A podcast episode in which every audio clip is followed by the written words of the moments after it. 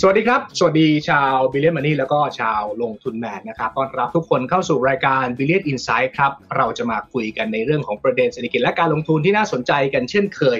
วันนี้เนี่ยผมอยากจะโฟกัสที่การลงทุนในตลาดหุ้นไทยนะครับ เราอาจจะคุ้นชินในช่วงก่อนหน้านี้ว่าบ้านเรามีกระดานซื้อขายหลักๆ ก็คือเซ็ตแล้วก็ MAI นะครับ แต่ 2 กระดานเนี่ยเซ็ตก็คือตัวแทนของบริษัทขนาดใหญ่ในบ้านเราใช่ไหมครับ MAI ก็จะเป็นบริษัทขนาดกลางที่จะเข้ามาระดมทุน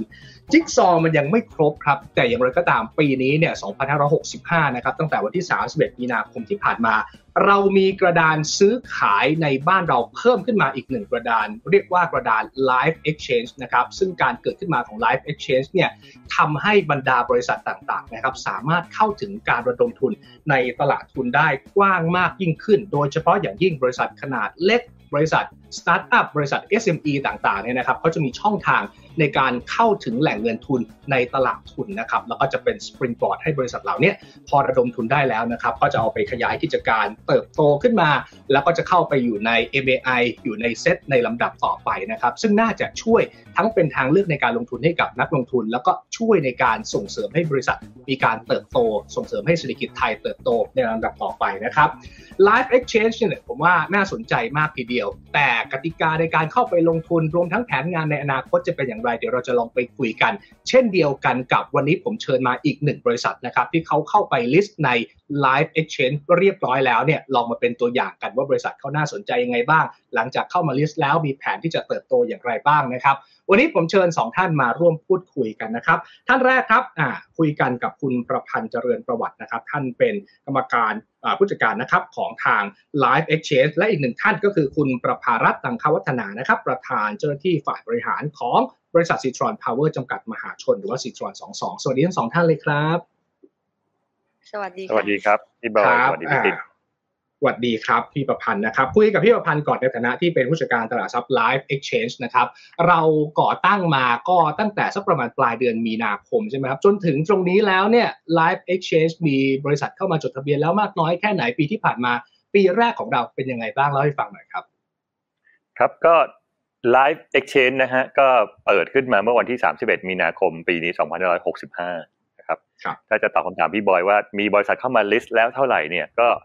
วันนี้นะครับเป็นวันที่มีบริษัทที่3นะครับเข้ามาจดทะเบียนในตลาดทรัพย์ Live Exchange นะครับแต่เรื่องนี้ต้องเท้าความพี่บอยว่าไม่ใช่ว่าอยู่ดีๆ เปิดมาปุ๊บแล้วจะมีบริษัทเข้ามาจดทะเบียนได้ครับเราก็ต้องอืมเท้าความแล้วก็ทำงานกันมาล่วงหน้า 2-3 ปีนะครับก่อนที่จะมีบริษัทเข้ามาจดทะเบียน ซึ่งพูดถึง Live Exchange เนี่ยก็โดยความตั้งใจนะครับก็ต้องการที่จะทำให้บริษัทเอ่อ SME Startup และผู้ประกอบการไทยเนี่ยมีโอกาสเข้าถึง ตลาดทุนเข้าถึงการระดมทุนได้กว้างขึ้นนะครับในเกณฑ์ที่ผ่อนคลายลงนะครับค่าใช้จ่ายที่ถูกลงระยะเวลาที่เอ่อรวดเร็วขึ้น อันนี้เป็นการครับเอ่อเรียกว่าเปิดทางเลือกให้กับผู้ประกอบการในการระดมทุนนะครับอืมในอีกมุมหนึ่งเนี่ยเราก็เป็นการสร้างโอกาสในการลงทุนให้กับผู้ลงทุนที่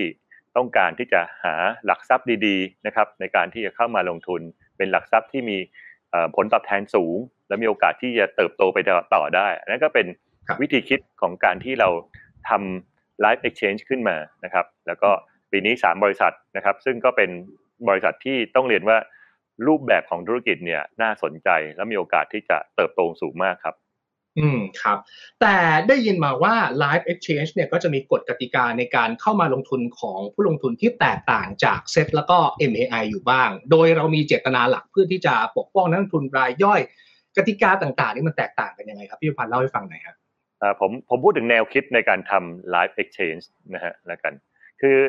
คือเรามีเซตมี MAI เนี่ยนะที่ผู้ลงทุนในวงกว้างเนี่ยเข้ามาลงทุนได้ ทีนี้ผู้ลงทุนในวงกว้าง หรือใครก็ได้ที่เข้ามาลงทุนเนี่ยเพราะฉะนั้นก็ต้องมีกติกาที่ค่อนข้างเข้มนะฮะพอกติกาเข้มปุ๊บเนี่ยค่าใช้จ่ายหรือการเตรียมตัวหรือภาระของบริษัทเนี่ยจะค่อนข้างเยอะนะครับเพราะฉะนั้นทำยังไงเนี่ยที่เราจะ เปิดโอกาสให้บริษัทเข้ามาระดมทุนได้ง่ายขึ้นนะครับ แล้วก็ขณะเดียวกันตลาดก็ยังก็ยังไปได้นะครับ เพราะฉะนั้นวิธีคิดในการออกแบบ live exchange เนี่ยมี 3 ข้อนะฮะข้อที่ 1 ก็คือเรื่องของ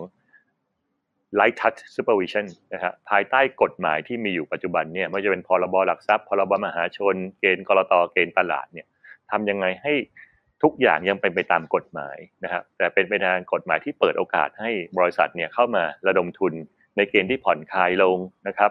ในค่าใช้จ่ายที่ถูกลงระยะเวลาที่เร็วขึ้น อันนี้ก็เป็นวิธีคิดของเราในการออกแบบข้อที่หนึ่งก็คือ light touch supervision ข้อที่สองก็คือว่า แล้วเราจะบาลานซ์ความเสี่ยงยังไง เพราะว่าเวลาเราผ่อนคลายปุ๊บเนี่ยความเสี่ยงก็จะเกิดขึ้นนะครับวิธีคิดก็คือว่าทำยังไงที่จะให้เกิด investor protection และรูปแบบของการซื้อขายที่เหมาะสมนะครับแล้วก็ออกแบบให้ตลาดเนี่ยเป็นตลาดสำหรับผู้ลงทุนที่มีความรู้มีความมีประสบการณ์ แล้วก็มีฐานะที่จะดูแลการลงทุนของตัวเองได้ เพราะฉะนั้นในตลาดเนี่ยผู้ลงทุนจะเป็นผู้ลงทุนที่เป็นสถาบันนะฮะหรือผู้ลงทุนใหญ่ที่เขาสามารถดูแลตัวเองได้นะครับในวิธีที่สามก็คือทำยังไงที่จะให้ผู้ลงทุนแล้วก็บริษัทเนี่ยสามารถที่จะมีข้อมูลนะครับ พร้อมพอเพียงในการที่จะตัดสินใจการลงทุนนะฮะแล้วก็ทำเรื่องของ information based system ขึ้นมา เพื่อให้ผู้ลงทุนเนี่ยสามารถจะถามคำถามกับบริษัท เวลาที่มีข้อสงสัยนะแล้วบริษัทก็สามารถที่จะมีช่องทางในการที่จะสื่อสารกับผู้ลงทุนได้ นี่ก็เป็นสามแนวคิดในการที่จะทำให้เกิดตลาด live exchange นะครับอืมอ่าซึ่งก็จะเป็นอีกหนึ่งส่วนนะครับ ที่เข้ามาเติมเต็มตลาดทุนบ้านเราให้ครบทุกมิติมากยิ่งขึ้นนะครับ โดยเฉพาะอย่างยิ่ง SME สตาร์ทอัพต่างๆเนี่ยก็จะเข้าถึง ตลาดทุนนะครับ แล้วก็เข้ามาระดมทุนได้ แล้วก็น่าจะช่วยให้เขาเติบโตได้เร็วมากยิ่งขึ้นด้วยถ้าถ้าพี่บอยจะถามต่อว่าว่าเอ๊ะในและและในมุมของบริษัทที่ในเกณฑ์ที่ผ่อนคลายลงเนี่ยมันคืออะไรนะฮะอันนี้ผมว่าจะจะขยายความนิดหนึ่งนะเช่นผมยกตัวอย่างคร่าวๆแล้วกันว่า อย่างในเซตและ MAI เนี่ยเราต้องการบริษัทเนื่องจากเราให้ทุกคนเข้าลงทุนได้เราก็ต้องการบริษัทที่มีฐานะแข็งแรงนะฮะแล้วก็มีรายได้มีกำไร นะครับแต่ใน Live Exchange เนี่ยวิธีออกแบบคือเราต้องการบริษัทที่มีโอกาสเติบโตสูง มีศักยภาพในการเติบโตสูง ถึงแม้ว่าที่จะวันนี้จะยังไม่มีกำไรนะฮะก็ยังสามารถเข้าตลาด Live Exchange ได้นะเพราะฉะนั้นเราก็มี2 track track ที่เป็น SME กับ Startup นะฮะ SME ก็คือเราดู SME ขนาดกลางนะครับคือดูรายได้ 50 ล้านร้อยล้านนะครับแต่ไม่ดูกำไรนะฮะก็คือจะมีกำไรน้อยนะฮะหรือยังไม่มีกำไร อันนี้ก็สามารถเข้ามาระดมทุนได้นะฮะ หรือสตาร์ทอัพเนี่ยสตาร์ทอัพเนี่ยวิธีดูเราก็ดูที่คนที่มาร่วมลงทุนกับเขานะฮะถ้ามี venture capital นะฮะหรือ private equity เป็นนักลงทุนที่เขาได้ไปตรวจสอบนะแล้วเขาเห็นศักยภาพแล้วเขาลงทุนเนี่ยก็สามารถเข้าระดมลงทุนได้ นี่คือฝั่งของผู้ประกอบการที่จะระดมทุนนะฮะแต่ฝั่งของนักลงทุนเนี่ยนะฮะฝั่งนักลงทุนอย่างที่บอกว่าก็จะไม่มีนักลงทุนประเภทบุคคลหรือ หรือรายย่อยเข้ามานะก็จะเป็นหลักๆก็จะเป็นนักลงทุน สถาบันนะครับ หรือคนที่เขาทางานเรื่องของการลงทุนอยู่แล้ว เช่นผู้จัดการกองทุนนักวิเคราะห์ทั้งหลายนะฮะหรือคนที่รู้จักบริษัทเป็นอย่างดี เช่น ผู้ถือหุ้นกรรมการพนักงาน อันนี้ก็ซื้อหุ้นเฉพาะตัวนั้นได้นะฮะแล้วก็กลุ่มสุดท้ายก็เป็นกลุ่มนักลงทุนที่มีฐานะเรียกว่านักลงทุนรายใหญ่นะฮะก็คือเราก็ดูทั้งความรู้ประสบการณ์ของเขา แล้วก็ดูฐานะของเขานะไม่ว่าจะดูสินทรัพย์ดูรายได้ หรือดูพอร์ตการลงทุน อันนี้ก็เป็นการ balance ความเสี่ยงครับผม คำว่านักทุนรายใหญ่นี่มันมีนิยามยังไงบ้าง ต้องยังไงถึงเรียกว่ารายใหญ่ต้องมีสตุ้งสตังค์มากน้อยแค่ไหนพี่ปันถ้ารายใหญ่เนี่ย เราดูสินทรัพย์นะฮะว่าสินทรัพย์รวมของเขาเนี่ยต้องไม่น้อยกว่าสามสิบล้านนะครับหรืออาจจะไปดูรายได้ต่อปีนะครับว่ามีรายได้ต่อปีไม่น้อยกว่าสามล้านบาทนะครับ หรือพอร์ตลงทุนส่วนตัวไม่น้อยกว่าแปดล้าน แต่ถ้ารวมเงินฝากแล้วก็เป็นสิบห้าล้านนะฮะแต่ เราต้องดูความรู้และประสบการณ์ในการลงทุนของเขาด้วยนะฮะไม่ได้ดูฐานะอย่างเดียวครับอ๋อคือผมต้องมาโชว์ให้เห็นก่อนว่าผมมีทั้งความรู้อาจจะต้องมีสติฟิเคตอะไรบางอย่างแบบนี้เพื่อยืนยันก่อน แล้วก็ต้องมีมีมีสตุ้งสตางค์ด้วย เพราะว่าการลงทุนในสตาร์ทอัพกับ SME อย่างที่เราบอกคือเราพยายามทำความเข้าใจธุรกิจของเขาว่าช่วงแรกๆของการทำธุรกิจอาจจะยังไม่ได้มีกำไร หรือว่ารายได้เริ่มโตแล้วแต่กำไรยังไม่มาเนี่ยมันอาจจะมีความเสี่ยงสำหรับรายย่อยก็เลยต้องมีกฎเกณฑ์กติกาแบบนี้เพื่อ รักษาสมดุลก็คือไม่ได้เอื้อให้ทางฝั่งของบริษัทอย่างเดียวแล้วก็ต้องดูแลปกป้องนักลงทุนไปพร้อมๆกันด้วยแบบนั้นโอ้ถูกต้องนะเป็นการสร้างสมดุลนะฮะระหว่างโอกาสและความเสี่ยงนะฮะอ่าครับโอเคได้เดี๋ยวมาคุยกับพี่พันธ์กันต่อนะครับ ผมคุยกับทางคุณประภารัตน์บ้างนำซิตรอนพาวเวอร์เข้ามาจดทะเบียนแล้ว ชื่อซิตรอน22เนี่ยนะครับเล่าให้เราฟังก่อนว่าเราทำธุรกิจอะไรบ้างสองคำถามนะครับ และคำถามที่ 2 ก็คือ ณวันที่ตัดสินใจจะเข้า Live Exchange เนี่ยตอนนั้นเรามีความคิดยังไงบ้างครับ โอเค ก็ตั้งแต่วันที่เราก่อตั้งบริษัทนะคะปี 2016 นะคะจริงๆแล้ว founder ที่มีหลักๆ ก็มี 3 ท่านด้วยกันนะคะก็อยู่ในธุรกิจโซล่ามาก่อนนะคะเราทำโซล่าฟาร์มที่ญี่ปุ่นมาก่อน แล้วก็ในเมืองไทยด้วย ก็มาตั้งบริษัทปุ๊บ แล้วเราก็ให้เป็นที่ปรึกษาเกี่ยวกับเรื่องโซล่าที่ไปบริษัทไทยที่ไปลงทุนที่ญี่ปุ่นนะคะทีนี้พอ 1718ปุ๊บมันมีจุดเปลี่ยนที่ว่าตัว ตัว product เนี่ยมันถูกลงมากจนกระทั่งสามารถทำได้เองโดยที่ไม่ต้องพึ่งอ่า subsidy เราก็เลยเข้าไปแนะนำโรงงานอุตสาหกรรมในการติดตั้งใช้เอง ก็เป็นที่มาที่ไปที่เราไปเสนออ่า solution ที่เป็นโซลาร์ EPC ให้กับ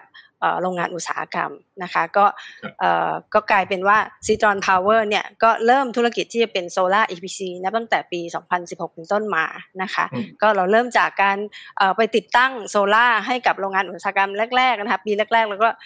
กว่าจะ convince ลูกค้าติดได้ก็เหนื่อยมากปีแรกเรามีลูกค้าแค่หนึ่งเมกะวัตต์เองค่ะ ก็ค่อยๆไต่เต้าขึ้นมาทีละหนึ่งทีละห้าทีละสิบจนสิ้นปีสองหนึ่งสิ้นปีที่แล้วเนี่ยติดอยู่ที่ยี่สิบเอ็ดเมกะวัตต์นะคะนี่เป็นเมกะวัตต์ติดตั้งที่เทียบเท่าทางบัญชีนะคะจริง award เยอะกว่านั้น ซึ่งในปลายปีนี้ก็คาดว่าน่าจะปิดได้ที่ประมาณสัก 35 เมกะวัตต์ก็โตขึ้นจากปีที่แล้วพอสมควร นะคะก็นี่คือที่มาที่ไปก็คือเราก็เข้าไปออกแบบดีไซน์เอนจิเนียริงทำโพเคียวทำก่อสร้างแล้วก็ตลอดจนเอ่อ O&M เพื่อทำธุรกิจต่อเนื่องต่อไปนะคะซึ่งอุตสาหกรรมนี้ก็มีการเติบโตต่อเนื่องก็ drive หลักๆ ในปีหน้าก็คงเป็นเรื่องของค่าไฟที่พุ่งขึ้นค่อนข้างแรงนะคะ ครับครับ ใครที่ตามลงทุนแมนของเรา น่าจะพอรู้จัก Citron Power อยู่บ้างนะครับ เราเคยทำคลิปนำเสนอบริษัทนี้อยู่นะครับ ลองย้อนกลับไปดูได้ แล้วก็เราทำธุรกิจโซลาร์ EPC มาตั้งแต่เดวันเลย คือไม่เคยเปลี่ยนธุรกิจเลยทำแต่อย่างนี้อย่างเดียวจนจนกลายเป็นผู้เชี่ยวชาญถูกไหมใช่ค่ะ เราชอบกินผัดกะเพราค่ะเลยทำกะเพราอย่างเดียวเลยค่ะ จริง ๆ ตอนนี้ยังไม่ทำเปิดทำตามสั่งนะคะ แต่ว่าในอนาคตหลังจากผ่าน ลีกที่เป็น Live Exchange ผ่านลีกที่เป็น MAI เราเชื่อว่าเราน่าจะขยายได้ทั้ง vertical และ horizontal ได้นะคะ ในในแง่ของ energy management service ค่ะ อืมอะงั้นอีกคำถามหนึ่งก็คือ ณตอนที่บริษัทตัดสินใจจะเข้ามา list ใน Live Exchange อยากให้เล่าถึงความคิดเล่าถึงไอเดียณตอนนั้นครับค่ะจริงๆ ส่วนตัวเนี่ย แบ็กกราวเป็น energy analyst มาตลอดนะคะแล้วก็อยู่วงการทางด้านตลาดทุนมาตลอด แล้วมีความเชื่อว่าสิ่งที่จะ drive ให้ตลาดโตขึ้นไปได้ทำโทษนะคะสิ่งที่จะ drive ให้ธุรกิจ แล้วก็บริษัทเติบโตขึ้นไปได้ ก็คือการเข้าจดทะเบียนในตลาดหลักทรัพย์ และการระดมทุนจาก Public นะคะ ทีนี้ที่มาที่ไปว่าถ้าเราจะระดมทุนจากพับลิกได้ เราเพิ่งโตเราเพิ่งจดทะเบียนจัดตั้งบริษัทเราจะทำยังไงดี ก็ต้องมีการวางแผนตั้งแต่ day one นะคะจะได้ว่า c i t r o n Power เนี่ยเป็นบริษัทเล็กก็จริงแต่ว่าเรา engage auditor ที่เป็น big four ตั้งแต่วันแรกนะคะเข้ามาทำเรื่อง audit บัญชีของเรานะคะ อันที่สองก็คือเราเริ่มพอเราเริ่มได้ยินว่าทางตลาดเริ่มจะมี initiate SME board สำหรับ บริษัทเราก็เลยเริ่มมีการทำบัญชีแบบชุดใหญ่ PAE เข้ามาตั้งแต่ปี 2020 นั้นเราค่อนข้างจะเตรียมพร้อมในแง่ของในแง่ของระบบนะคะเพื่อที่จะผ่านเกณฑ์ในการเข้าไประดมทุนใน Public นี่เป็นการเตรียมของเรานะคะ สิ่งสำคัญในการเตรียมเพื่อเพื่อ support growth ของเราก็อีกอย่างหนึ่งก็คือเรื่อง goal หรือว่า จุดมุ่งหมายที่เราอยากจะสร้างให้กับพนักงานและทีมงาน คือทีมงานทุกคนทุ่มเทกำลังกายกำลังใจ ทุกวันก็เห็นการเติบโตของบริษัท ทุกวันเห็นรายได้ที่โตขึ้นกำไรที่โตขึ้น แต่จุดหมายที่แท้จริงของเขาเนี่ยเขายังไม่เห็นว่าจริง ๆ เลี้ยงลูกได้ส่งลูกได้ผ่านบอลได้ แต่ว่ายังยิงไม่เข้าโกลเลยนั้นการเตะเข้าที่ไลฟ์ exchange อันนั้นน่าจะเป็นลูกแรกของเรานะคะเราก็คิดว่าลูกต่อไปก็น่าจะเตะเข้าที่ MAI ได้เหมือนกันค่ะอืมครับทางพี่ประพันธ์มากตอนนี้อาจะเน้นฟุตบอลมากหน่อยนะคะ feverได้ได้กระแสฟุตบอลโลกพอดีนะครับถามพี่ประพันธ์ก็คือเราจะเห็นบริษัทที่เข้ามา list เนี่ยทุกบริษัทของปีนี้นะครับสามบริษัทแล้วเนี่ยจะมีนามสกุลห้อยท้ายเป็นตัวเลขสองสองอันอันนี้หมายความว่ายังไงพี่ประพันธ์คือความตั้งใจในการสร้าง Live Exchange นะฮะ ก็เป็นเหมือนบันไดขั้นแรกเนี่ยก่อนที่จะพาบริษัทต่อไปที่ MI และเซตนะฮะเราไม่ได้เหมือนว่าถ้าใน MI เนี่ยการอยู่ MI ไปเรื่อยๆเนี่ยก็ไม่ได้เป็นอะไรนะครับแต่ว่าการสร้าง Live Exchange ขึ้นมาเนี่ยอยากจะให้เขาใช้บันไดก้าวเนี่ยแล้วไปต่อใน MAI กันในเซตต่อไปนั้นการที่เราใส่ปีไว้เนี่ยอย่างอย่างซีตรอนเนี่ยก็คือซีตรอน22ก็คือปีที่เข้าจดทะเบียนนะปีที่ 2022นะก็จะมีการบอกว่าเออบริษัทเนี้ยเข้ามาจดทะเบียนในปี 22นะครับแล้วถ้าปี 29เนี่ยนะเป็นและซีตรอนยังซีตรอน22อยู่เนี่ยก็แปลว่าเอ๊ยยังอาจจะยังไม่ไม่ได้ขยับไปทำไมถึงใช้เวลาขนาดนั้นนะฮะแต่ว่าผมเข้าใจพี่ติ๊กเนี่ยก็เตรียมตัวที่จะ move up ต่อไปที่ MA และ Set ต่อ อันนี้เป็นการบอกเหมือนเหมือนวายนะฮะบอก vintage บอกปีที่อยู่นะครับ ส่วนใครจะตีความหมายยังไงก็แล้วแต่นะฮะว่าวายเก่าจะดีหรืออะไรเงี้ยอันนั้นอันนั้นก็แล้วแต่แต่ว่าเราแค่ทำเครื่องหมายไว้ให้ให้ดูครับ ครับ ก็คือไม่กดดันเลยนะครับ มีนามสกุลห้อยท้ายก็คือถ้าปี 29 แล้วยังมีบริษัท 22 อยู่ใน Live Exchange เนี่ย แต่ก็คือหลายคนเท่าที่เราคุยกันตั้งแต่ Day 1นับตั้งแต่เข้ามา Live ก็คือทุกคนตั้งใจจะเข้า MAI แล้วก็เซ็ตอยู่แล้วถูกไหมพี่พันธ์คือส่วนใหญ่เนี่ยเราเราก็จะบอกให้ชัดนะครับว่า Live เนี่ยเป็นแค่บันไดขั้นต้นนะฮะแต่เราอยากจะเห็นเขาเนี่ยก้าวไปเติบโตไปใน MAI ในเซตต่อไปนะเพราะเวลาคุยเราก็จะ plan บอกว่าเฮ้ยเนี่ยบริษัทนะ อยากจะเข้าไปสู่เซต MAI เนี่ยในปีไหนนะครับไลฟ์เนี่ยจะเข้ามาเสริมนะครับ ก็คือการเสริมของไลฟ์เนี่ยก็คือว่ามีงบนะครับงบชุดใหญ่ปีเดียวนะครับ แล้วก็เข้ามาระดมทุนไปขยายกิจการให้เติบโตขณะเดียวกันก็ใช้เวลาเนี่ยเตรียมความพร้อมในการที่จะเข้า MI และเซตต่อไป เพราะว่าตามเกณฑ์วันนี้การเข้าเซตและ MAI เนี่ยต้องมีงบชุดใหญ่ 3 ปี ครับรวม filing ก็เวลา 4 ปี เพราะฉะนั้นมันก็คือเป็นอีก step หนึ่งที่เราเข้ามาเสริม แล้วก็เติมให้บริษัทเนี่ยเติบโตและเตรียมความพร้อมไปสู่เส้นและ MI ต่อไปครับอ๋อ ก็เอาไว้เตรียมความพร้อมในการเข้า MI พอดีเลย มาตรฐานต่างๆ ที่มันเข้มข้นมากยิ่งขึ้นก็ใช้เวลาในช่วงที่อยู่ในไลฟ์นี่แหละ ค่อยๆ ปรับให้ได้ตามเกณฑ์แล้วพอถึงวันที่คุณสมบัติทุกอย่างเข้าเกณฑ์หมดก็ขยับขึ้นไปไป MAI ไปเซตในลำดับต่อไปนะครับ เท่าที่พี่ประพันธ์ได้ได้สัมผัสมาเนี่ยบรรดา SME บรรดาสตาร์ทอัพในบ้านเราก็มีศักยภาพมากน้อยแค่ไหน แล้วแล้วการเข้ามา list ใน Live Exchange เนี่ยเรียนถามตามตรงเลยมันยากไหมครับสำหรับบรรดาบริษัทที่โอเค อาจจะต้องยอมรับว่าบางคนก็ยังยังทำมาตรฐานบัญชี อาจจะไม่ได้ถึงในระดับที่เป็นมาตรฐานมากนักครับคือผมเนี่ยอยู่ตลาดทรัพย์มา 18 ปีนะฮะภาพที่เห็นก็คือว่านักธุรกิจไทยเนี่ย เก่งมากนะฮะในการทำธุรกิจให้เติบโตนะฮะแล้วก็มีความสนใจที่จะเข้ามาใช้ตลาดทุนในการสร้างความเติบโต แต่ประเด็นก็คือว่าอาจจะยังไม่ค่อยเข้าใจลึกซึ้งนะเพราะว่าต้องเรียกว่าการเข้าตลาดหรือตลาดทุนก็เป็นอีกศาสตร์หนึ่งนะที่มีความซับซ้อนแล้วก็ยุ่งยากมากพอสมควร ต้องมีมืออาชีพเนี่ยเข้ามาช่วยไม่จะเป็นที่ปรึกษาทางการเงินนะฮะ ผู้สอบบัญชีหรือนักกฎหมายเนี่ยนั้นสิ่งที่ที่เราเห็นเพนพอยต์ตรงนี้เราก็อยากจะเรียกว่าตอบคำถามทั้งเบื้องต้นแล้วจนถึงลงลึกให้กับผู้ประกอบการนะเราก็เลยเรียกว่านอกจากเรามี Live Exchange แล้วเนี่ยเรายังทำตัว Live Platform ขึ้นมาด้วย Live Platform เนี่ยต้องบอกว่าเป็นตัวช่วยผู้ประกอบการนะครับ เพื่อจะไปเติบโตขึ้นไปแล้วก็เข้าถึงแหล่งเงินทุน ใน Live Platform เนี่ยเรามี ทั้งองค์ความรู้ที่เป็นพื้นฐานเลยนะครับของนักธุรกิจนะเรียกว่า education platform ในนั้นเนี่ยมีเนื้อหาความรู้ที่วันนี้มีมากกว่า 600 คอนเทนต์อยู่ในนั้นเข้าไปศึกษาได้นะครับแล้วเราก็ยังมี education platform เนี่ยเป็นเหมือนแพลตฟอร์มที่จะช่วยเสริมนะฮะแล้วก็ช่วยให้ผู้ประกอบการเนี่ยมีความรู้มากขึ้นในเชิงลึกนะครับ แล้วก็มีตัวช่วยนะฮะไม่จะเป็นเครื่องไม้เครื่องมือต่างๆนะครับ แล้วก็มีหลักสูตร นะฮะในการที่จะไปสอนนะครับ ผมยกตัวอย่างหลักสูตร 2 อันง่ายๆ อย่าง incubation โปรแกรมเนี่ย live incubation โปรแกรมก็เป็นหลักสูตรที่จะทำให้ผู้ประกอบการเนี่ยเข้าใจถึงตลาดทุน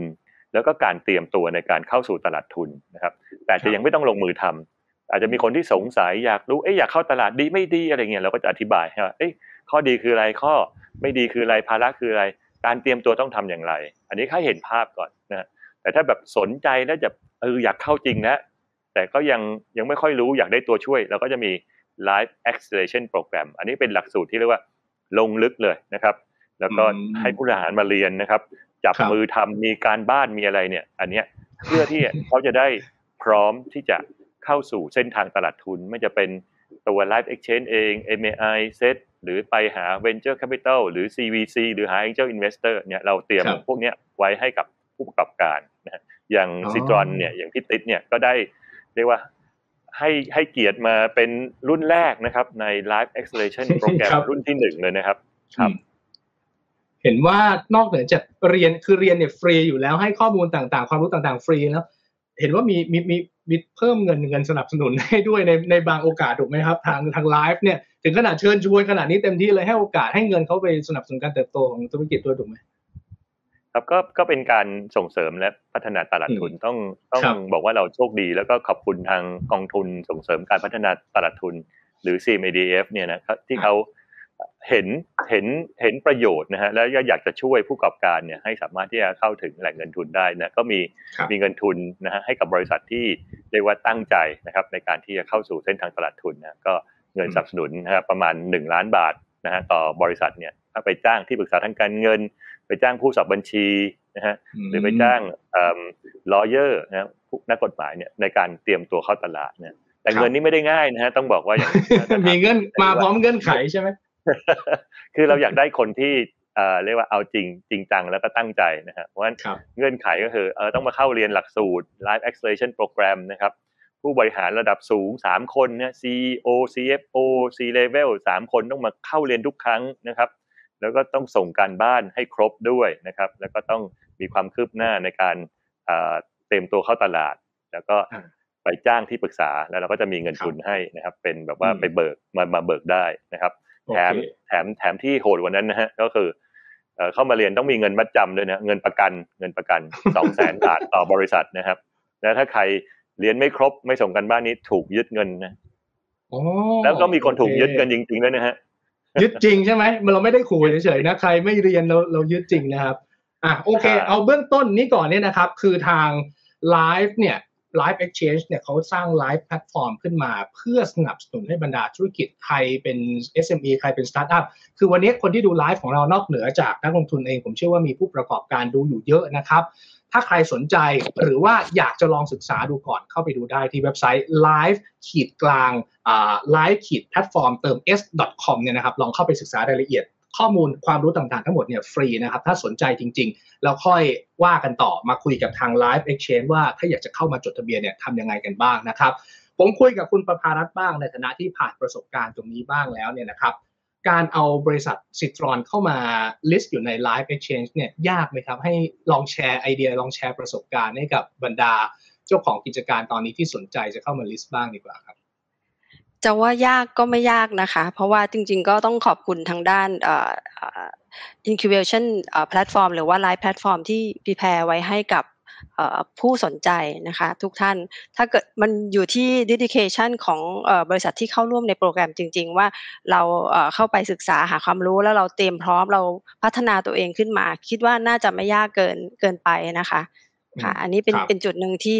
คิดว่า willing หรือว่าความ dedication ต้องมาก่อนนะคะต้องต้องศึกษาจริงจังนะคะ ไม่งั้นก็โดนริบเงินมัดจำเอ้เงิน ประกัน แน่นอนค่ะค่ะ ใช้เวลานานไหมครับ พอจะพอจะเล่าได้ไหมครับ ว่านับตั้งแต่วันที่เราตัดสินใจจะเข้ามา list จนถึงวันที่ list จริงๆเนี่ยมันใช้เวลา process ต่อเนื่องยาวนานมากน้อยแค่ไหนจริง ๆ process อ่าอาจจะประมาณสักประมาณสักหนึ่งปีนะคะ แต่ว่าเราอาจจะ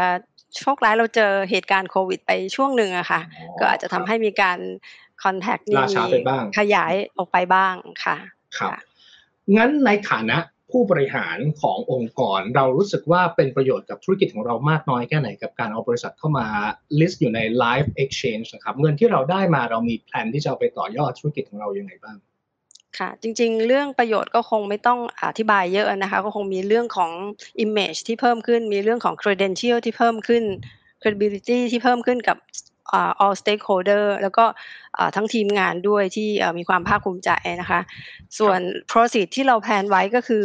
ตามที่แจ้งใน filing นะคะประมาณสัก 45%เรา plan ที่จะไปลงทุนในเรื่องของธุรกิจที่เป็น private PPA นะคะซึ่งแต่เดิมเนี่ยเรามีหลายๆมี owner หลาย ๆ คนที่สนใจในให้เราไปลงทุน แต่ว่าในแง่ของข้อจำกัดทางด้านเงินทุนเนี่ยเราก็เสนอเป็นเพียงแค่ EPC แล้วก็ยกธุรกิจ private PPE ให้ให้ developer เจ้าอื่นไปนะคะ ซึ่งปัจจุบันเนี่ยก็ถ้าเกิดมองในแง่ของความต้องการของตลาด เราก็สามารถเข้าไป provide service ตรงนี้เพิ่มขึ้นได้นะคะ ส่วนอีก 40%ก็จะเป็น working cap นะคะก็ปีหน้าเนี่ยคิดว่าจาก backlog ที่เรามีอยู่ แล้วก็ที่เราจะ develop เพิ่มในแง่ของ EPC ก็น่าจะอยู่ที่ประมาณสัก 50ถึง60 เมกะวัตต์ก็เพิ่มขึ้นเกือบเท่าตัวนะคะ ก็น่าจะเป็นเอ่อ working cap ที่เราต้องการเพิ่มขึ้น ส่วนสุดท้ายก็เป็นเรื่องของ R&D นะคะเราเราอยากจะเป็นเอ่อ EPC โซล่าเจ้าแรกที่มี R&D ของตัวเอง เราอยากจะมี testing lab ของตัวเองเป็นต้นนะคะค่ะงั้นกลับมาถามพี่ประพันธ์ในมุมของนักลงทุนบ้างนะครับ อ่าแน่นอนเรามี qualification หนึ่งสองสามสี่ที่ที่เป็น requirement ว่าคุณจะเข้ามาลงทุนใน live exchange ได้หรือเปล่านะครับ แต่ถ้าถามในมุมว่าใครนั่งทุนแบบไหนที่จะเหมาะกับการเข้ามาลงทุนใน live exchange บ้างครับพี่พันมองอยังไงบ้าง อาจจะต้องไปนั่งทุนระยะยาวหน่อยไหม หรือว่าต้องเป็นลักษณะแบบไหนครับ ครับก็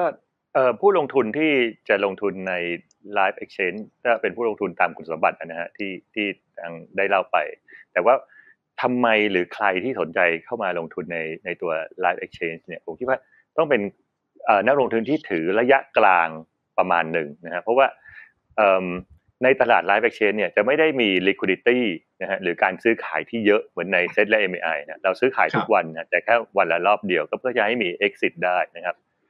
ทีนี้ liquidity ไม่ได้เยอะเนี่ยแต่ว่า return นะก็เป็นนักลงทุนที่อาจจะเห็น return ที่ที่จะเยอะหน่อยนะฮะก็เพราะว่าบริษัทใน Live Exchange เนี่ยก็จะเป็นบริษัทที่วันนี้ยังไม่ได้ใหญ่ นะครับ ขนาดยังไม่ได้ใหญ่ แต่มีศักยภาพในการเติบโต เพราะฉะนั้นต้องถือยาวสักนิดหนึ่งนะครับ แล้วก็รอให้เขาเนี่ยไปจดทะเบียนต่อใน MI หรือ SET นะครับก็ใช้เวลาประมาณสักสองถึงสามปี เพราะฉะนั้นก็คือเป็นนักลงทุนที่ลงในมีเดียมเทอมนะฮะก็คือระยะกลางนะครับ แล้วก็คิดว่าอยากจะได้ผลตอบแทนที่ค่อนข้างเยอะนิดหนึ่งในช่วงสองสามปี ไม่ได้ซื้อซื้อขายขายทุกวันแบบนั้นนะฮะคือสำหรับหุ้นในไลฟ์เอ็กชแนนเนี่ยผมอยากจะ ให้มองว่ามันเป็นหุ้นที่กำลังเติบโตเหมือน S curve อย่างนี้นะ S curve ที่เราเติบโต แต่เป็นช่วงต้นของ S curve เรียกว่า early S curve ก่อนที่เขาจะเติบโต เพราะฉะนั้นเขาก็จะมีผลตอบแทนที่สูงนะครับ มีโอกาสได้ผลตอบแทนที่สูง แต่ต้องถือระยะยาวสักนิดนึงนะครับ แต่ในขณะเดียวกันเนี่ยก็ต้องมองว่าอีกด้านหนึ่งก็คือมีความเสี่ยงด้วยว่าถ้าไม่เป็นไปตามแผนในการเติบโต ก็มีโอกาสที่จะมีความเสี่ยงกับการลงทุนนะครับ มันคล้ายๆกับการลงทุนในซีรีส์รอบแรก ๆ ของสตาร์ทอัพก่อนที่เขาจะเข้ามาlist ในในตลาดหลักทรัพย์คล้ายๆแบบนั้นไหมครับ หรือว่าคอนเซ็ปต์ต่างใช่ฮะใช่อันนี้อันนี้อันนี้คือคือพอยที่อยากจะเรียนทุกท่านนะว่า character ของ Live Exchange เนี่ยคือเป็นเหมือน pre IPO นะฮะหรือเหมือนการลงทุนในพวกซีรีส์ A C B C เนี่ยฮะก็คือลงระยะหนึ่งแล้วรอให้เขาเติบโตนะฮะเพราะฉะนั้นเนี่ยการการลงใน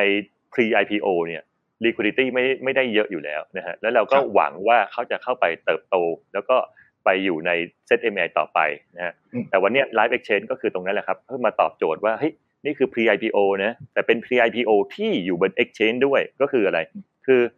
คุณมีโอกาสที่จะปล่อยของได้ง่ายขึ้นนะฮะถ้าอยู่นอกตลาดเนี่ยปล่อยของก็ยากนะฮะว่าเอ้ยไม่รู้จะหาหาใครมา แต่นี่คือมี market นะฮะมันก็นี่เป็น pre IPO ที่อยู่บน exchange ครับ ครับ แล้วในอนาคตล่ะครับ plan ผมเข้าใจว่าปัจจุบันนี้มีโอกาสได้เข้าไปสัมผัสบรรยากาศของ incubation program ของ Live อยู่บ้างเนี่ย คนสนใจอยู่มากพอสมควรทีเดียวนะครับโครงการในอนาคตจะมีบริษัทจดทะเบียนเข้ามา list อยู่ใน Live เพิ่มขึ้นมากน้อยแค่ไหนอย่างในปีหน้าเป็นยังไงบ้างครับครับก็ให้ดู pipeline เนี่ยเราเปิด Live Acceleration Program มา 2 รุ่นนะฮะรุ่นหนึ่งก็ประมาณ 35 บริษัท 30 เศษๆนะฮะ รุ่นที่สามเนี่ยเพิ่งประกาศรายชื่อไป แล้วก็จะเริ่มเรียนเดือนมกราคมปี2566เนี่ยนะเพราะฉะนั้นในสามรุ่นเนี่ยก็จะมีอยู่ประมาณหนึ่งร้อยบริษัทนะที่เรียกว่าได้รับความรู้มีความเข้าใจ แล้วก็ได้เข้าสู่กระบวนการเตรียมตัวระดับหนึ่งถ้าคิดจำนวนสักเอ่อยี่สิบสามสิบเปอร์เซ็นเนี่ยก็จะเห็นว่าเราก็จะมีเนี่ยตรงนี้นะประมาณยี่สิบสามสิบบริษัทนะที่เตรียมตัวที่จะเข้าจดทะเบียนในรัฐเอ็ กชแนนก็ตั้งแต่ปี 65 เนี่ยนะสามบริษัทเนี้ยก็จะมาจากในตัว acceleration program นะครับ แล้วก็ปีต่อไป 66 67 เนี่ยก็จะเห็น pipeline นะที่จะค่อยๆ ทยอยเข้ามาจดทะเบียนในตลาดทรัพย์ อันนี้เป็น track ที่เราเราเตรียมเราปั้นมานะฮะ ก็ยังมีอีก track หนึ่งนะเราเห็นบริษัทจดทะเบียนไม่ว่าจะเป็น set 50 set 100หรือบริษัทเนี่ยมีการลงทุนในสตาร์ทอัพหรือลงทุนในหลาย ๆ บริษัทนะฮะ เขาก็อยากจะ spin-off บริษัทเหล่านั้นเนี่ยเข้ามาจดทะเบียนในตลาดทรัพย์ ก็เห็นตรงนั้นอีกพอสมควรนะครับ ในส่วนของก้อนที่ 3 ก็เป็น SME Startup ที่ทราบข่าวข่าวมีความสนใจก็อยากจะเข้ามาจดทะเบียนใน Live Exchange นั่นก็จะเป็น pipeline ที่เราพอจะเห็นนะฮะว่าน่าจะมีสักถ้าให้ผมบอกตัวเลขก็ประมาณสักสามสิบสี่สิบบริษัทเนี่ยที่เรียกว่ามีความสนใจแล้วก็ทยอยทยอยที่จะเตรียมเข้า Live Exchange แต่จะต้องใช้เวลานะครับเพราะว่ารู้วันนี้ปุ๊บเนี่ย ต้องไปทำงบหนึ่งปีนะฮะในการที่จะเตรียมตัวนะหรือไปปรับโครงสร้างจะต้องใช้เวลานะแล้วก็จะทยอยทยอยเข้ามาครับ ครับ ก็ดูจะมีคนสนใจอยู่มากพอสมควร ผมถามพี่ประพันธ์อีกมุมหนึ่ง คือเราคุยกันแล้วว่าผู้ลงทุนที่จะเข้ามาลงทุนในไลฟ์ได้เนี่ยจะต้องมีคุณสมบัติตามที่กำหนด แต่ในทางกลับกันแปลว่าเรามีกลไกในการปกป้องนักทุนอยู่บ้างหรือเปล่า หรือว่าเมื่อคุณรับความเสี่ยงได้ก็ไปรับความเสี่ยงกันเองเต็มที่คือคือเรามีอ่าอย่างเช่นการเปิดเผยข้อมูลของบรรดาบริษัทจดทะเบียน หรือกลไกอะไรต่างๆ ที่อย่างน้อยเราเราโปรเทคนักลงทุนถึงแม้ว่าเขาจะเป็นรายใหญ่ หรือเป็นคนที่มีความรู้อยู่บ้างแล้วหรือเปล่าครับ ครับกลไกต้องบอกว่า อย่างที่เรียนว่าเราใช้กฎหมายนะฮะที่มีอยู่ในปัจจุบันนะไม่ว่าเป็นพรบหลักทรัพย์พรบมหาชน เกณฑ์กรตเกณฑ์ตลาด เพราะฉะนั้นเราบอกว่ากลไกทุกอย่างเนี่ยมีคล้ายกับในเซ็ตและ MI นะครับแต่เป็นกลไกที่อาจจะหย่อนลงมานะครับ ตามกฎหมายนะครับ เพราะว่าบางทีเนี่ยเกณฑ์ตามกฎหมายกำหนดไว้นี้ แต่เราไปเขียนเพิ่มนะครับ เพื่อที่จะให้เรียกว่าเข้มขึ้นนะฮะเราก็พยายามที่จะดึงลงมาสำหรับตัว Live Exchange เพราะฉะนั้นยกตัวอย่างเช่น ข้อมูลทางการเงินหรืองบการเงินเนี่ยนะฮะ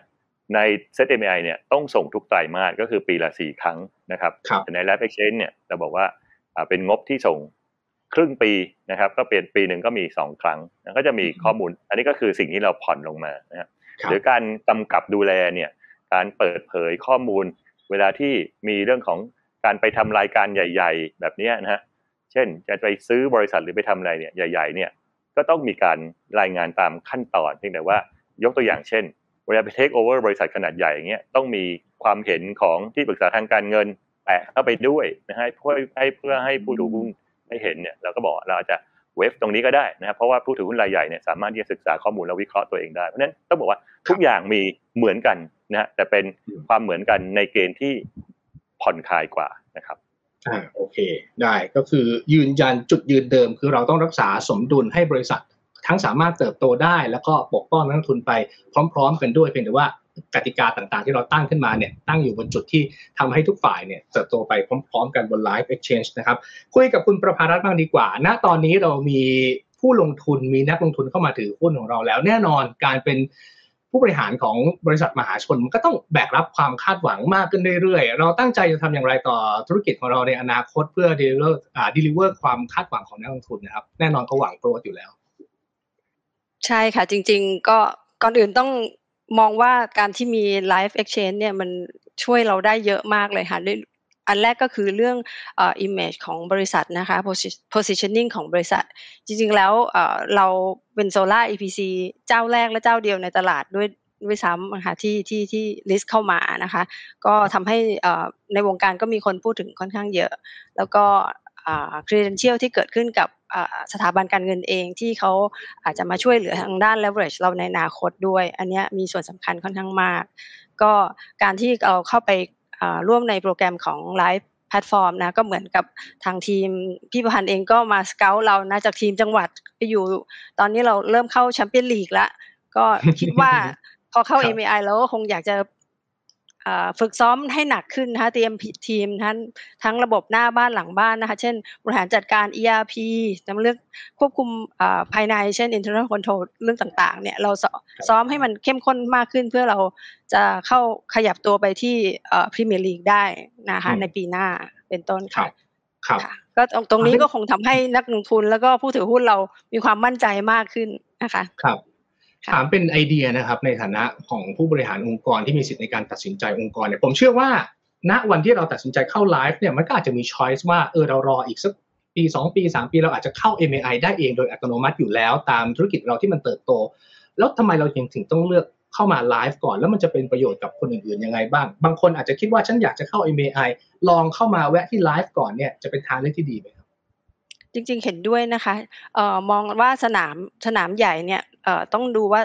ทีมของเราพร้อมจริงหรือเปล่า เราได้ซ้อมแข่งกับทีมในลีกเดียวกันบ้างหรือยัง ถ้าเกิดเราจะข้ามลีกไปอยากจากเดิมที่อยู่เป็น non list เข้าไป listed ที่ MAI เลยเนี่ยจริง ๆ หลังบ้านเราอาจจะยังไม่พร้อมเสียทีเดียวนะคะ แล้วก็ในเมื่อทางทางตลาดได้มีโปรแกรมที่จะมาช่วยพัฒนาทีมภายแล้วก็สร้างเสริมระบบภายในของเราให้ดีขึ้น ให้เข้มแข็งขึ้น why not จริงๆเราก็มี subsidy ส่วนหนึ่งจากตลาดด้วยหรือว่าเป็นเป็น no brainer สำหรับบริษัท SME แล้วก็บริษัท startup ในประเทศไทยที่จะ consider เข้าที่ live exchange นะคะ อืมอืมดูพี่ประภารัตน่าจะชอบฟุตบอลอยู่พอสมควรเลยนะครับแหม World Cup นี่อาจจะได้ได้ดูบ้างหรือเปล่าครับ World Cup เนี่ยตรงวันนี้จริงๆ บริษัทมีแต่ engineer นะคะ ผู้ชายเป็นหลักเลยนะคะ อายุก็ยี่สิบหกยี่สิบเจ็ด average ทำไม่ต้องห่วงทุกวันเนี่ย คุยเรื่องฟุตบอลมากกว่าเรื่องงานด้วยซ้ำนะคะอะแล้วแบบนี้ครับอะเล่าถึงตัวบริษัทเราหน่อย ช่วงที่ผ่านมา growth เราเป็นยังไงบ้าง แล้วเราคาดหวังในอนาคตเรื่องของรายได้เราจะเติบโตอะไรมากน้อยแค่ไหนอะเล่าเท่าที่เราสามารถเปิดเผยข้อมูลได้ก็พอครับ ค่ะก็จากวันที่เริ่มต้นก่อตั้งบริษัทนะคะ รายได้เราก็หลักสิบล้านค่ะ ก็ปิดเมื่อปีสองพันยี่สิบเอ็ดเราจบอยู่ที่สามร้อยห้าสิบล้านบาท ที่มูลมูลค่าการติดตั้งเมกะวัตต์อยู่ที่ประมาณสักยี่สิบเอ็ดเมกะวัตต์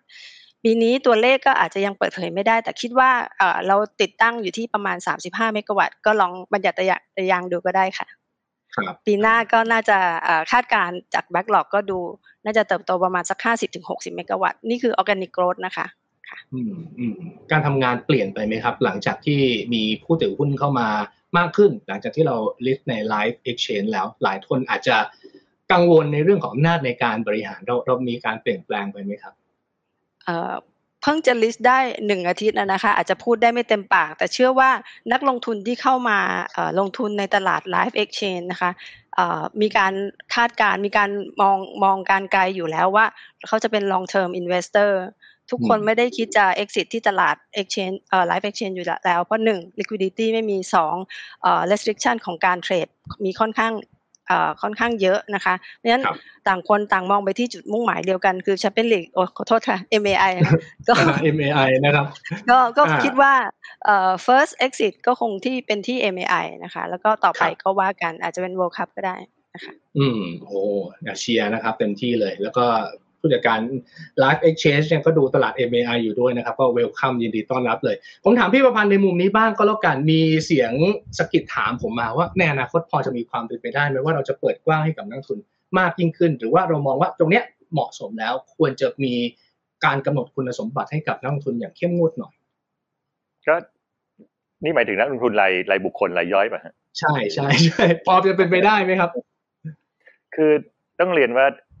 Live Exchange ในวันนี้ผมผมมองว่าเป็น MVP นะเป็น Minimum Viable Products นะครับก็คือเราเนี่ยออกแบบมาแล้วก็พร้อมที่จะพัฒนาแล้วก็ปรับปรุงแล้วก็เปลี่ยนแปลงไปนะฮะทีนี้ถ้ามีผู้ลงทุนรายบุคคลหรือรายย่อยเนี่ยสนใจเนี่ยผมคิดว่า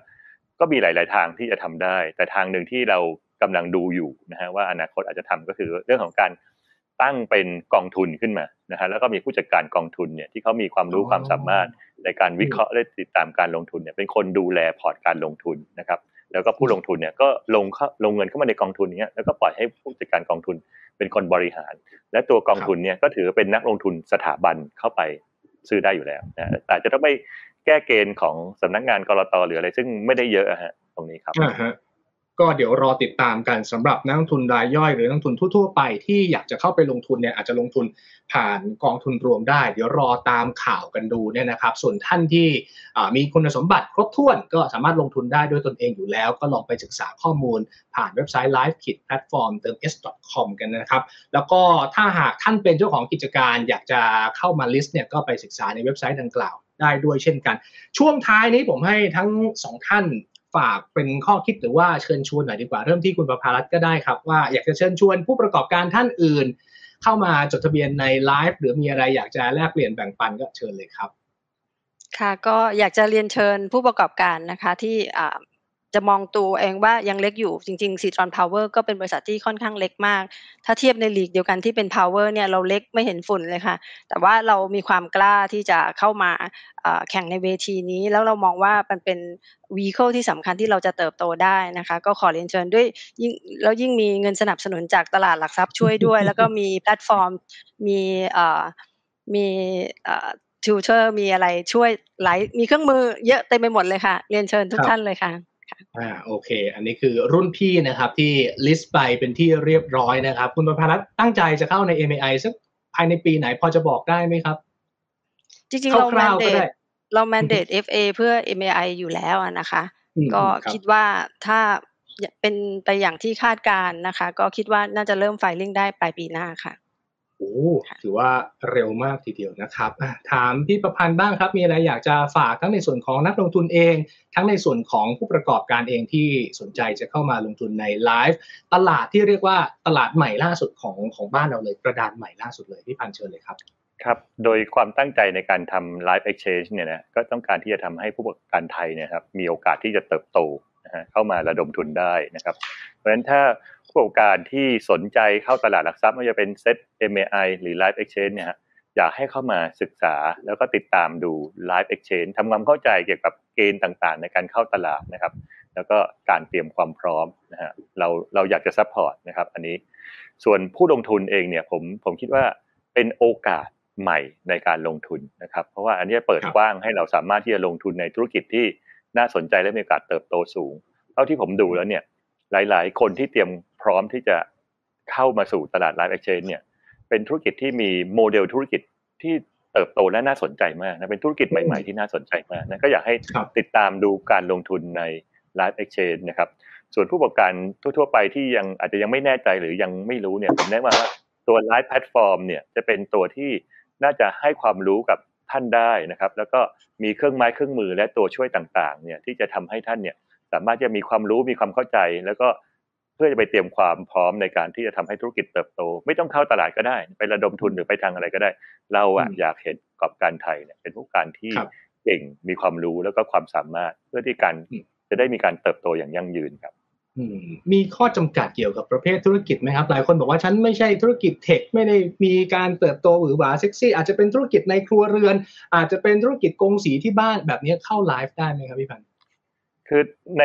ในมีคนถามว่าในไลฟ์เนี่ยมี sector ที่เรา prefer ที่เราอยากได้ไหมต้องบอกว่า คือเราเราเปิดกว้างเลยนะครับสำหรับทุกธุรกิจที่จะเข้ามาจดทะเบียนนะไม่ว่าจะเป็นเรามีทั้ง track ที่เป็น SME แทร็กที่เป็นสตาร์ทอัพนะครับเพราะว่าต้องเรียนว่าธุรกิจไทยเนี่ยมีมีความกว้างแล้วก็มีความหลากหลาย เพราะฉะนั้นถ้าตอบว่าเราไม่ได้มีว่าเราจะต้องช่วยธุรกิจนั้นธุรกิจนี้นะครับ แต่ว่าผมคิดว่าธุรกิจอย่างร้านสปาที่ เข้าตลาดหลักทรัพย์ MAI ก็เป็นธุรกิจง่ายๆเนี่ยแต่การเติบโตเนี่ยเขาสามารถเติบโตจาก Market Cap พันล้านขึ้นเป็นหมื่นล้านได้นั้นผมคิดว่าธุรกิจอะไรก็ได้สำคัญที่ business model เราในการที่จะสร้างความเติบโตตรงนั้นครับอ่าอย่า underestimate ธุรกิจของตนเองนะครับ ธุรกิจของท่านอาจจะเป็นธุรกิจเดิมๆ อาจจะเป็น old economy ก็ได้ แต่เราสามารถพัฒนาและยกระดับได้นะครับ ซึ่ง live exchange เนี่ย ก็น่าจะเป็นช่องทางหนึ่งนะครับในการช่วยเหลือท่านทั้งในส่วนของเงินทุนจากการระดมทุนในตลาดนะครับแล้วก็ให้ข้อมูลความรู้มีกูรูมีผู้เชี่ยวชาญมี partner ต่างๆ มากมายเลยที่จะมาให้ความรู้กับทุกท่านนะครับ ลองเข้าไปดูที่เว็บไซต์ live ขีด platforms.com นะครับเข้าไปดูได้ทั้งฝั่งของนักลงทุน แล้วก็ฝั่งของผู้ประกอบการที่สนใจเลยนะครับ น่าจะเป็นตัวเลือกที่ดี แล้วก็ท่านนักลงทุนนะครับ ถ้าสนใจก็อย่าลืมศึกษาข้อมูลเพิ่มเติมนะครับ แล้วลองเข้าไปศึกษาเกี่ยวกับตลาดนี้ดูทางพี่ประพันธ์บอกแล้วนะครับ มันจะคล้ายๆการ pre IPO เราได้ลงทุนก่อนที่จะรอบ IPO เนี่ยโอกาสในการสร้างผลตอบแทนนี่ก็น่าจะสูงนะครับ ถ้าเรามองขาดมองว่าธุรกิจนั้นน่าจะเติบโตได้อย่างที่เราคาดหวังจริงๆ วันนี้ขอบพระคุณทั้งสองท่านเลยนะครับ มาร่วมพูดคุยกันสนุกมากเลยครับ ขอบพระคุณครับ ขอบคุณค่ะ ขอบคุณครับ ครับเดี๋ยวมีโอกาสเราคงจะเชิญทั้งสองท่านมาร่วมพูดคุยกันอีกนะครับ เพราะผมเชื่อว่า Live Exchange เนี่ยน่าจะเป็นตลาดที่มีอนาคตเติบโตสดใสรออยู่นะครับ เพราะฉะนั้นช่วงนี้เป็นช่วงแรก ๆ เลย ใครเริ่มศึกษาก่อน ใครเริ่มเข้าไปลงทุนก่อน ก็จะได้ประโยชน์ได้เปรียบมากกว่าคนอื่นนะครับ ศึกษาก่อนที่จะเข้าไปลงทุนด้วยนะครับ ย้ำตรงนี้ วันนี้ลากันไปก่อนนะครับสำหรับการติดตามรายการเล่นไซต์ของเราเนี่ยต้องขอบพระคุณทุกท่านมากเลยนะครับอย่าลืมแอด หรือว่าเข้าไปกดติดตามทั้งในส่วนของลงทุนแมน แล้วก็บิลเลตมันนี่เอาไว้นะครับ วันนี้ลากันไปก่อนสวัสดีครับ